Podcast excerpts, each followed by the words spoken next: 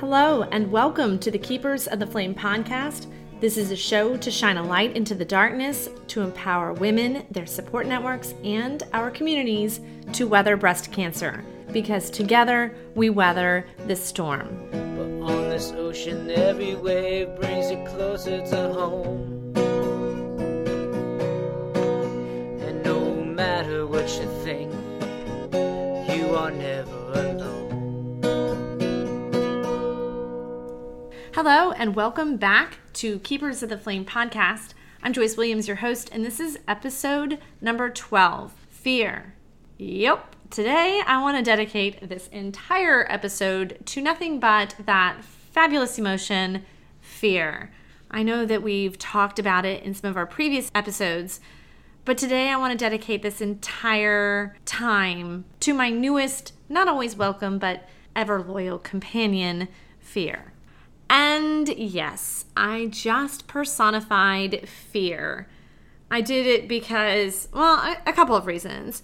One, after watching the movie Inside Out, which is just brilliant, after having seen that, I just continue to picture all these little emotions up in my mind because it's funny.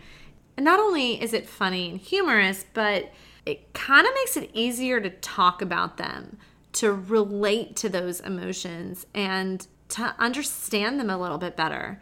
Now, my fear does not resemble that timid purple guy in our beloved character Riley's mind from that the classic movie Inside Out. Nope, nope, mine is a bit different. Mine is cute until you trigger it, and then it's just intense. I imagine my fear to be this little child afraid with these big puppy dog eyes looking up at you until it's triggered. And then I can hardly recognize him because he's just swirling around so fast. It's like this dark shadow that just raises havoc and leaves chaos in its wake.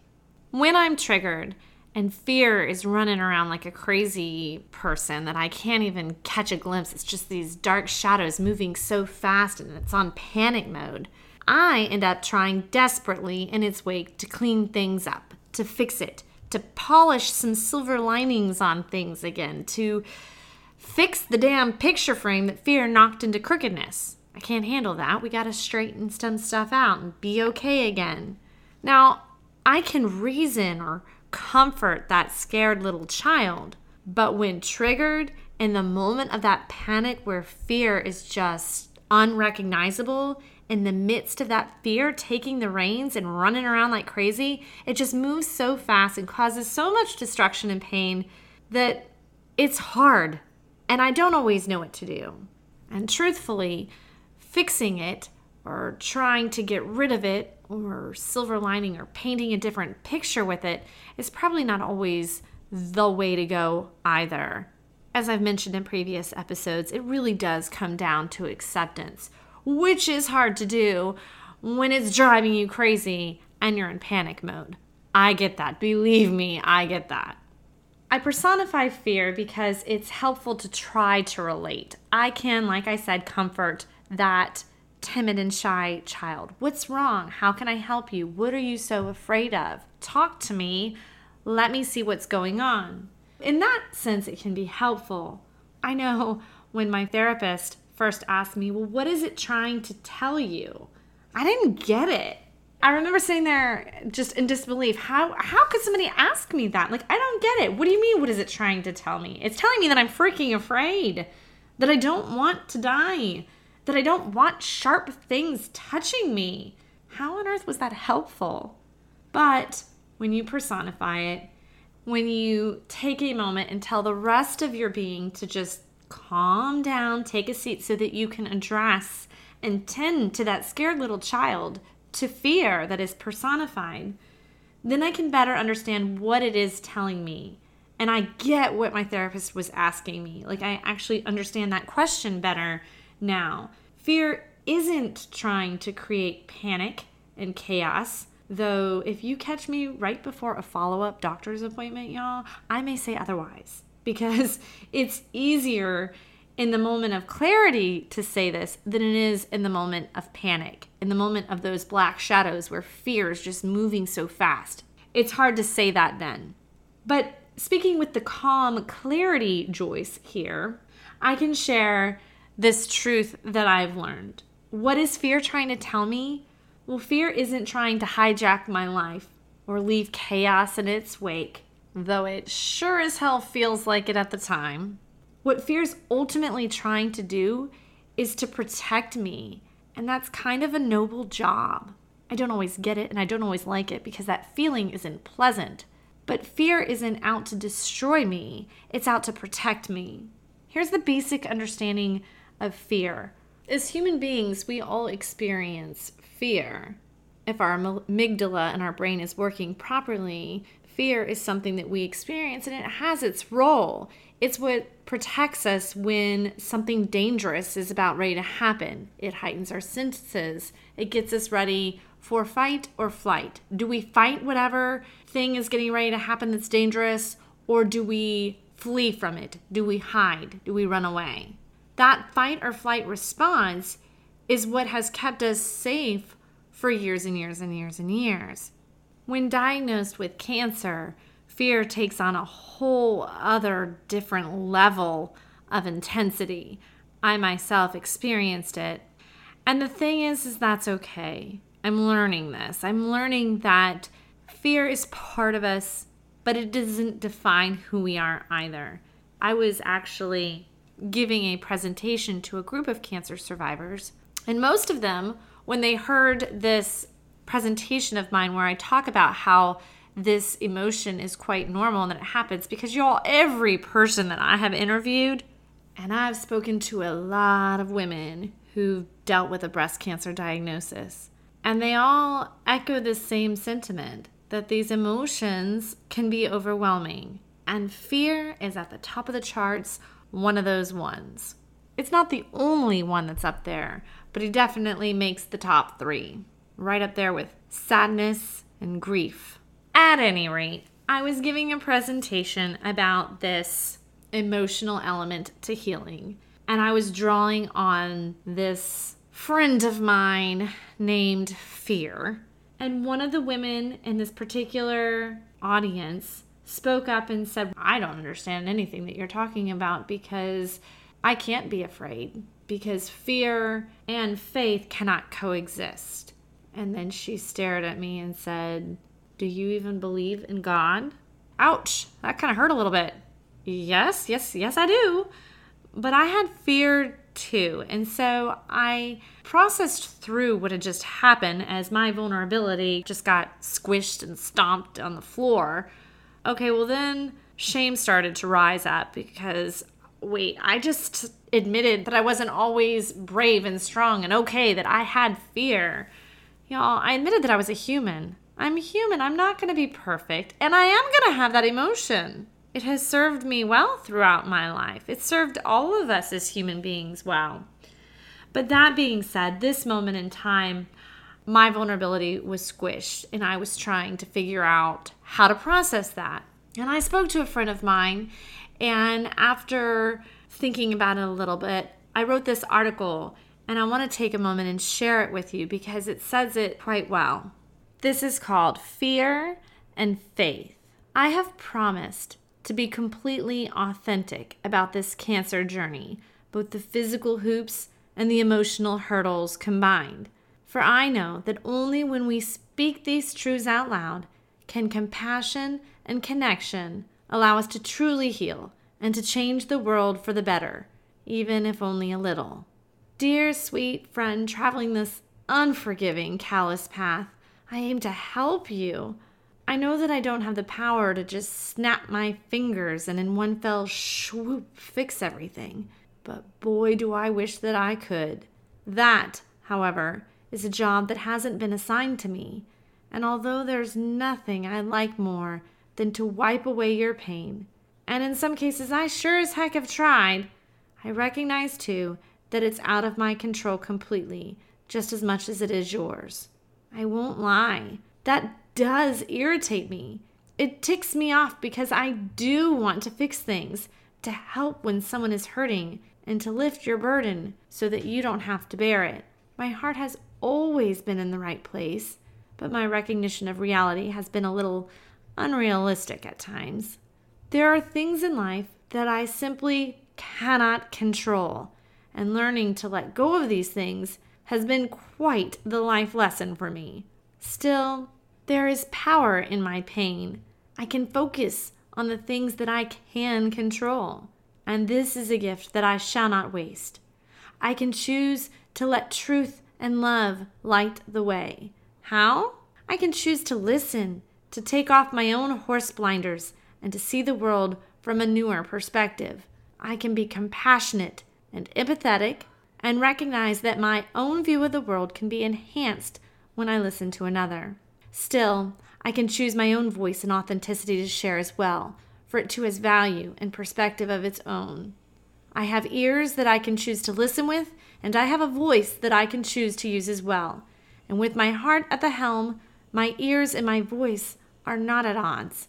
Rather, with the removal of our own horse blinders, we can all grow in our courage.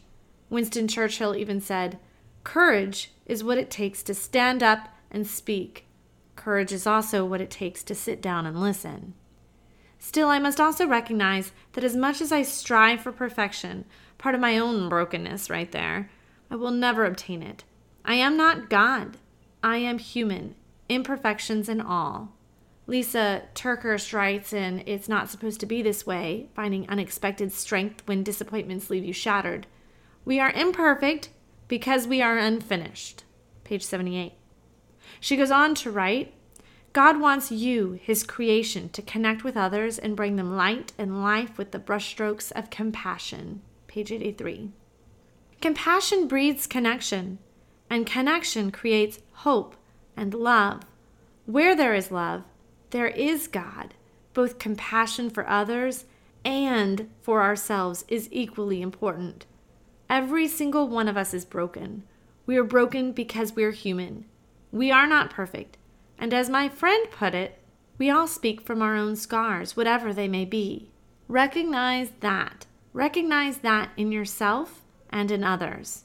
My mission is to use the voice that I've been given, the vulnerabilities ignited from my own pain, and the collection of inner truths shared by fellow survivors to help kindle this compassion. This calling placed upon my heart is to help people understand and to recognize that they are not alone with their emotional wounds that turn up in the wake of a cancer diagnosis.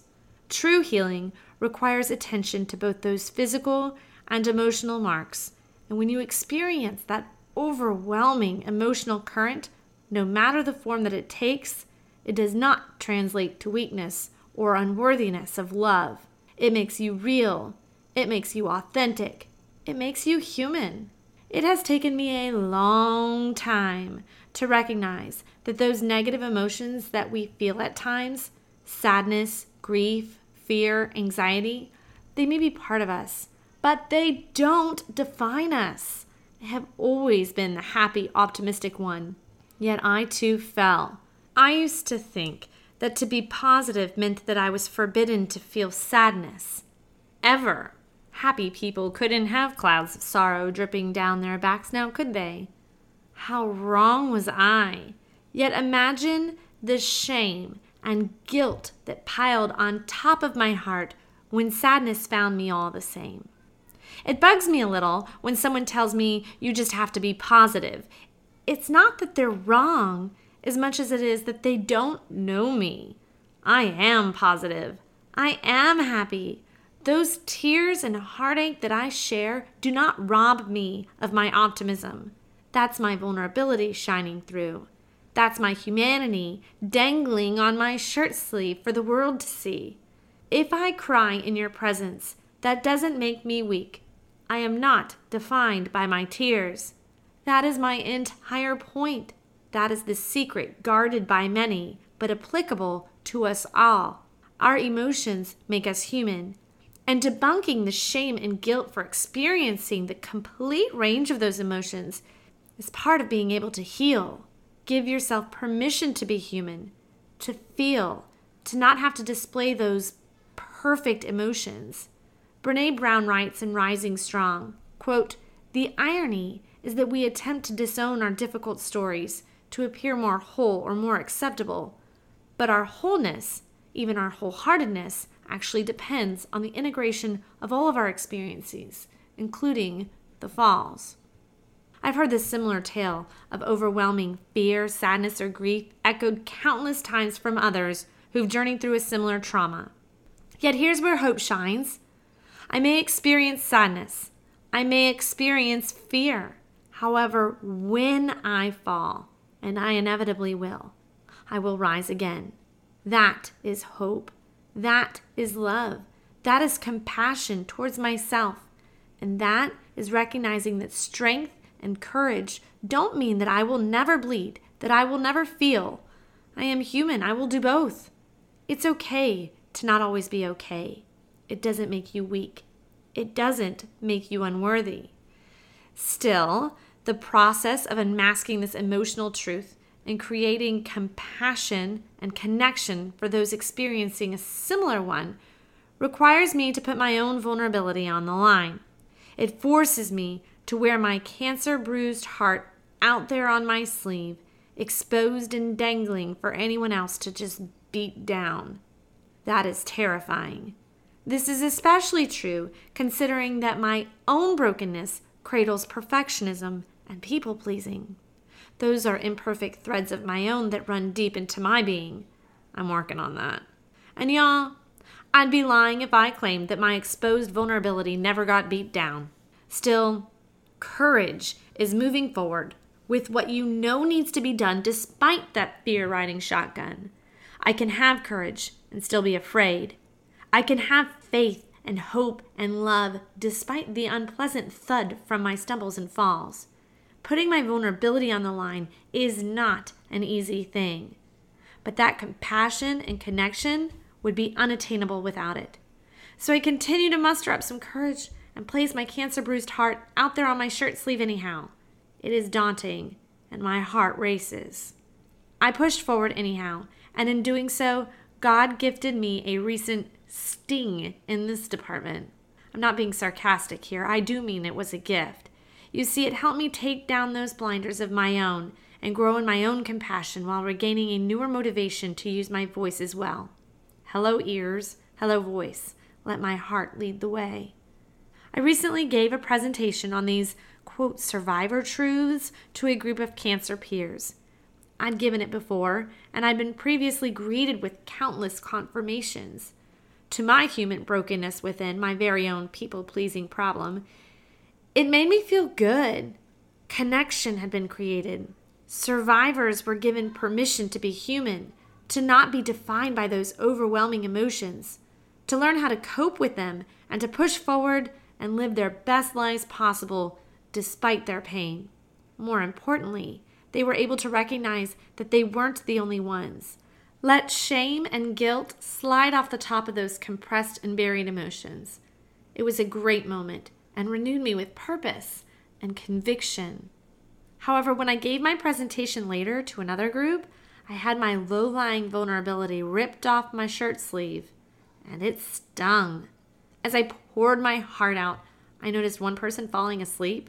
Was I really that boring? Still, three sets of eyes, the windows to your soul, let me in. Those individuals may not have said anything, but their eyes did. Their eyes whispered that soft, vulnerable truth within Me too, me too. However, two other pairs of eyes within the room did not elicit the same response. Shields were up, and I was an outsider. Somehow, a word or phrase that I spoke triggered this wall of defense. And in the process of their self preservation against my thought, my own vulnerability got squished. It was as if the very word fear that I spoke of was cast as the enemy and perceived as an immediate threat.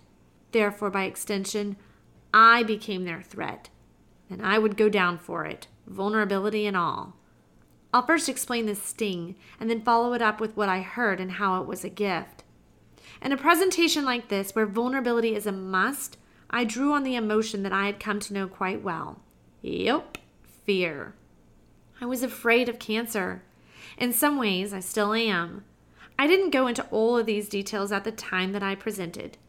But you see, I have developed some PTSD like symptoms since finishing treatment. I re see and re feel everything about that damn operating room. It's incredibly painful and scary, even though my rational brain knows that it can't hurt me now. I still panic. As a result, I really don't like going to the doctor. I often cannot get out of the car. The sights and sounds and memories from that place trigger me and send me sailing into a very detailed memory that no one should have to carry. It sucks. It is hard. There is fear. But I make myself go in there anyway. I go because my fear, however intense and real it may be, does not own me, and I have courage to face that fear. Note, I am not saying that it's easy. My drawing on the emotion fear does not mean that I expect everyone to experience it to the same degree. Perhaps it's sadness or grief or shame or anger that can be overwhelming following a diagnosis. Or maybe it is fear. Maybe it just manifests differently. Regardless, as human beings, we are hardwired to experience emotions. All emotions. My friend and psychologist even wrote Fear is very real it elevates our cortisol so we can engage in survival tactics. Be it as it may, one of my cancer peers shared that she did not relate with what I was saying at all. Truthfully, I was dumbfounded. This was the first I had ever heard of this. A cancer warrior void of emotion? Void of fear? This woman had a presence of strength and conviction that drew you in. She was unwavering in her faith, calm and sturdy, and I admired and respected her greatly for that. Could she really be without scars? How does one do that? My association with the word fear unintentionally jabbed a little too closely to a wound that she herself was fiercely guarding. She told me that she didn't have room for fear because she was deeply religious and where there was fear, there was no God. She told me that fear and faith could not coexist. And then she asked me pointedly, Do you even believe in God? Sting. My vulnerability went crashing to the floor, and shame for admitting my truths about fear began to rise. I listened, held myself together, and finished my points in the presentation. Were there tears? Sure. When I spoke of control, I drew on another one of my truths. I don't have control over what genes my children have inherited from me but I can control in part the kind of world that I like for them to inherit. That world includes compassion, and I will continue to muster up courage to create that compassion. Remember, where there is compassion, there is love. Do I still have fear that my girls may have a gene that writes its own code for pain? Pain that I can't prevent? Absolutely. I'm their mother. Does it make me sad and will I shed tears? Likely. Okay, certainly. I love them. Yes, I do believe in love. I do believe in God. I may not be able to quote scripture, and I may get awkward and uncomfortable when those around me can quote it while sleeping. That's my own brokenness with perfectionism raising its head here. I may have to turn to Google or call on my scripture quoting friends to pull verses out of their hearts for me. I may not go to church nearly as often as I should, but I do have faith. My own diagnosis has in many ways drawn me closer to God, and I feel His presence about me even though I am not perfect. I have faith and I have fear. I am not perfect. I am broken. I am human. And that is okay. My inner critic is consistently loud and works on overdrive, and my perfectionism and people pleasing habits are really hard to squash. So on the drive home, after my vulnerability got torn down and thudded to the ground with a spotlight on my own imperfections, my tears had been real. My fear still hung around somewhere inside, and I had perceived fingers pointed at me, declaring my faith less than real if I was caught fraternizing with fear. Fear and faith can't coexist? Joyce, you admitted that you have fear, ergo, you must not have faith? More tears, more shame, more reason for people to hush their true emotions and deny their existence at all. That can't be right, can it? Since I haven't studied theology, and I know that I am not even close to being a qualified professional at interpreting scripture, I did the best that I could. I first turned to Google to search for scripture about fear. What did it say? And here's a few of what I found. John 4:18 wrote, "There is no fear in love, but perfect love drives out fear because fear has to do with punishment. The one who fears is not made perfect in love." Corinthians 16:13 be on your guard, stand firm in faith, be courageous, be strong. Psalm 18:2 The Lord is my rock, my fortress, and my deliverer. Isaiah 41:10 So do not fear, for I am with you. Do not be dismayed, for I am your God. I will strengthen you and help you. I will uphold you in my righteous right hand. Y'all, I hear faith. I hear love. I hear a father calming his children. I hear that I am not perfect, but he's still my rock. What am I missing? Where does it say that my fear and my humanity is my biggest fault? I'm not debating scripture. I'm really not. I know that I'm not qualified for that. I truly just didn't know. All I knew was that I was hurting. I had faith, and yet I had fear. How did they measure up in a language that I was not as well versed as others? So I picked up the phone and called my scripture quoting cancer fighting friend who wrestled with her own humanity countless times before. I knew she was a safe person to call. She would give me her honest perspective without offense or judgment. It's funny how God brings people and situations into your life at just the right moment in time. She told me that it was not a coincidence that I asked this question today. She had wrestled with that very sentiment when someone had also told her faith and fear cannot coexist.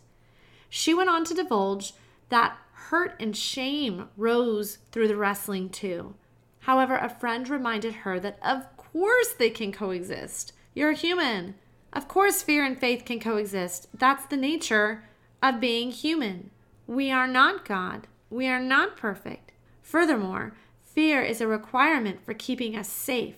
The fight or flight response that accompanies fear shaking the reins in our amygdala of our brains?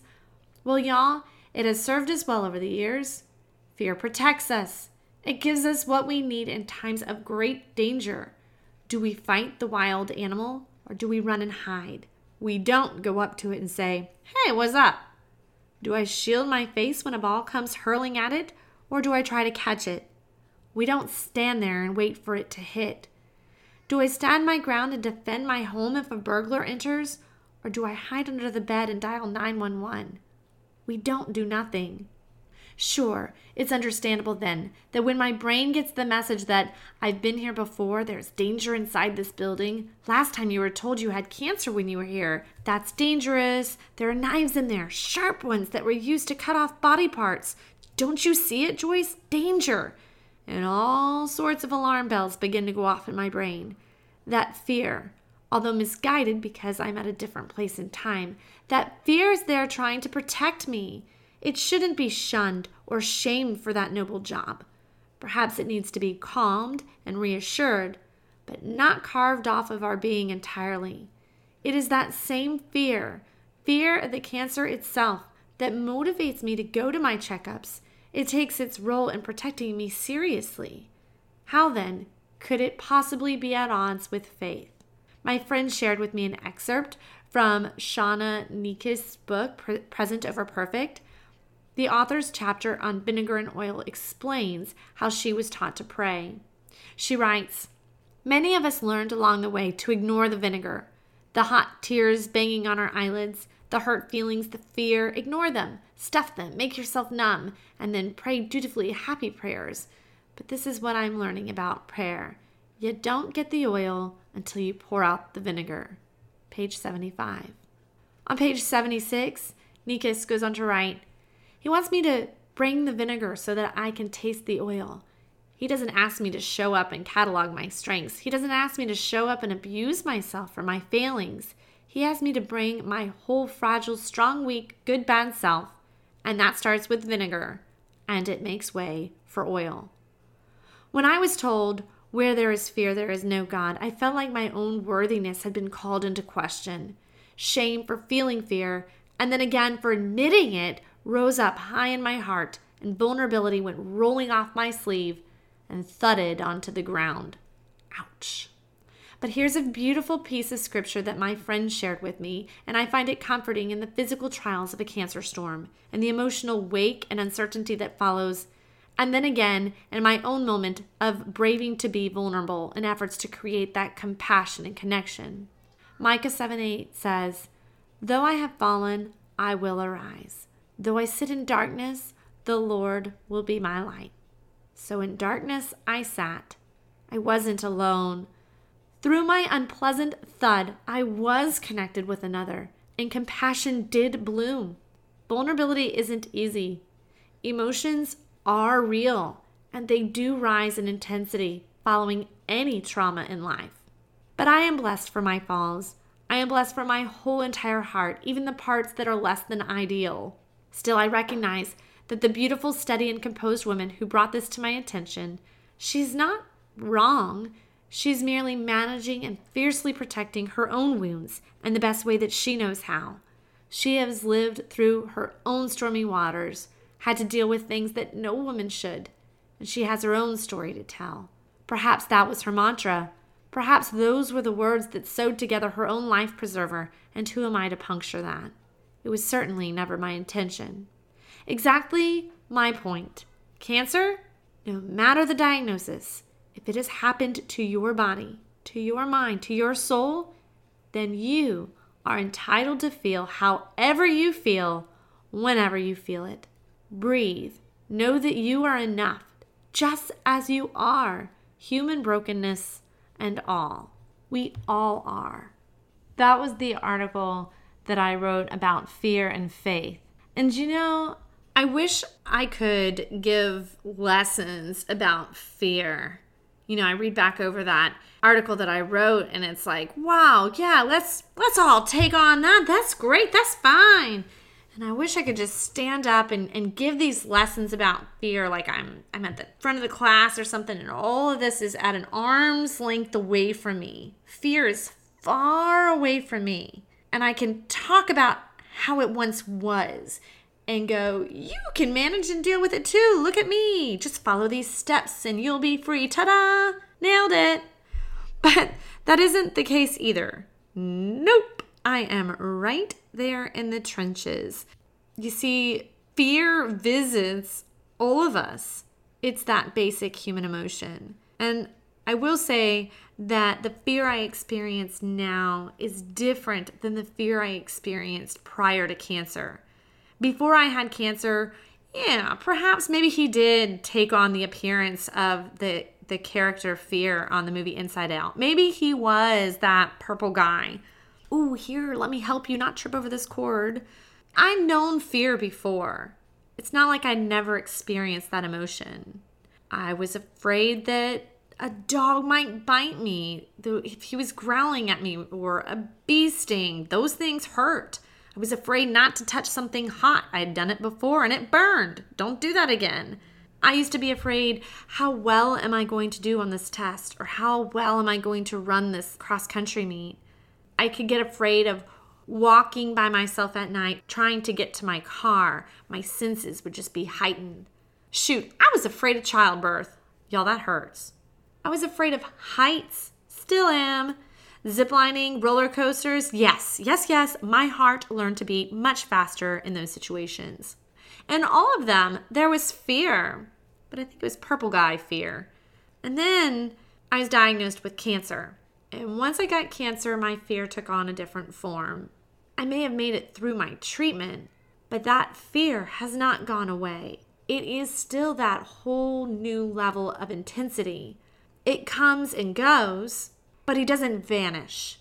Fear cannot vanish because he's part of me. In dealing with cancer, still talking in the past tense, y'all, I was afraid of surgery. I was afraid of not waking up. I was afraid of dying on the table. I was terrified that when I tucked my children in the night before, that it was possible I was seeing them for the last time. It was scary. I also was really afraid when I found out that I needed radiation. I was at a point in time in my life, I thought I thought I was done, and come to find out, I wasn't.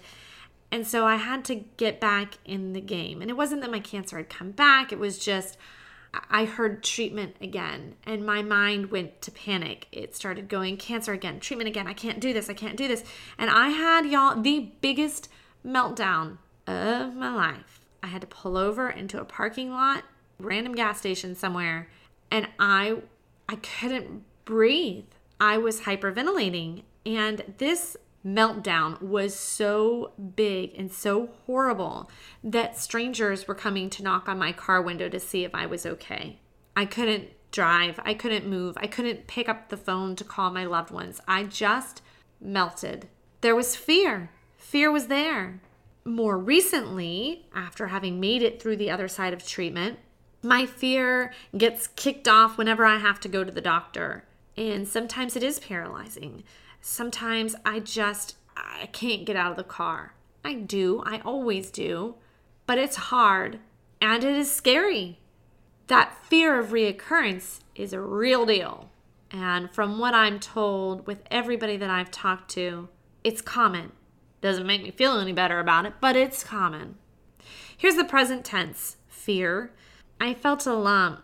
I've had a bilateral mastectomy, chemotherapy, radiation, reconstruction, a hysterectomy, and I'm on that hormone medicine. So basically, any and everything that you could possibly have done to breast cancer, I have had done to me in a 10 month period. Nonetheless, when I was in the shower the other day, I felt a hard, pea sized lump in the breast in which I once had cancer. There is fear there. I share this story. Well, first of all, by the time this episode airs, this present tense fear of mine will be in my past. And perhaps a new wave of fear could have possibly come and gone as well.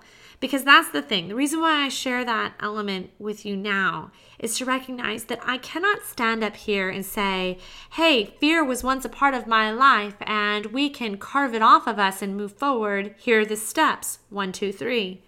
It doesn't work like that. I speak here about fear from a moment of clarity where I'm not all that removed from it. I'm still in the trenches with it as well. Fear knows me now. But here's the thing fear is really trying to protect me. Fear is trying to wave that little flag and to tell me, hey, you need to pay attention to this. My fear knows what happened before, and it knows what could have happened had I not gotten treatment when and how I did. So fear is trying to say, hey, you felt this spot? You need to call the doctor and you need to find out what it's all about.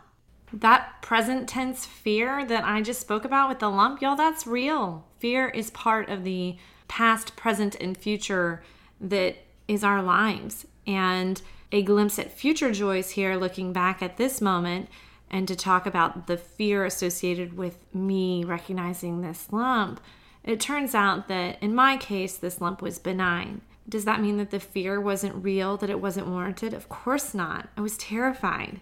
But now, speaking from the future side of my life and looking back, I'm okay. That lump was benign. But that doesn't mean that the fear disappears at all either. Have there been moments since I recorded that that I've had even more fear? Absolutely. Will I get over them? Sure. Will I have more come again? Absolutely. It's going to be there. But that doesn't mean that there's anything wrong with us. It means that we're human. So, as much as I wish that I could talk about fear from a distance, I cannot give these lessons on fear from afar because fear is part of me. Fear may come and go with its intensity. But here's something else to remember when fear does take those reins, he doesn't take over. That feeling of fear, it doesn't last forever, although it sure as hell does seem like it does. That's speaking from a moment of panic. And I know I'm going to have future moments of panic, but from a moment of clarity, looking back again and again when it happens, it doesn't last forever. We need to come to an understanding, Fear and I, and I'm sure that the same could be true for you. And it can be done. I may not be a professional at lassoing fear and putting it in its place, but I don't think it works like that anyway. It's not me versus fear because, again, fear is part of me. And trying to get a better grasp on things, I was doing some internet digging myself and I came across a website. Michele Rosenthal has a website called healmyptsd.com. And she explains fear with this great metaphor. And I love myself some metaphors. So I wanted to share with you guys something that she said. And to hear more, go and check out her website. Again, it's healmyptsd.com. But Michele says that fear isn't good or bad. Fear is actually neutral. And the metaphor that she uses a stoplight. When you see a red light, the light is just red. It just is. How you feel about that red light, she goes on to say, can depend on your circumstance. If you're approaching the intersection slowly, then oh, look, there's a red light. Let me slow down and stop. But if it changes on you suddenly or other things are going on with traffic, it can cause more panic. How you feel about that light is what changes, but the light doesn't change. That was Michele Rosenthal's whole point on healmyptsd.com. And I love that metaphor of hers because she's right. Fear is just like that. Fear just is. It's not good or bad. And Michele encourages all of her viewers to redefine your relationship with fear. Okay, fear is it being in full panic mode, that craziness, the just whirlwind of loss of control? Or is fear, as Michele says, this little red flag, this little reminder that, hey, you need to stop and look around a minute, check this out. And if we can shift our understanding and our relationship with fear and understand it a, a little bit better, understand where fear is coming from, what fear's role is, then we'll be that much more empowered.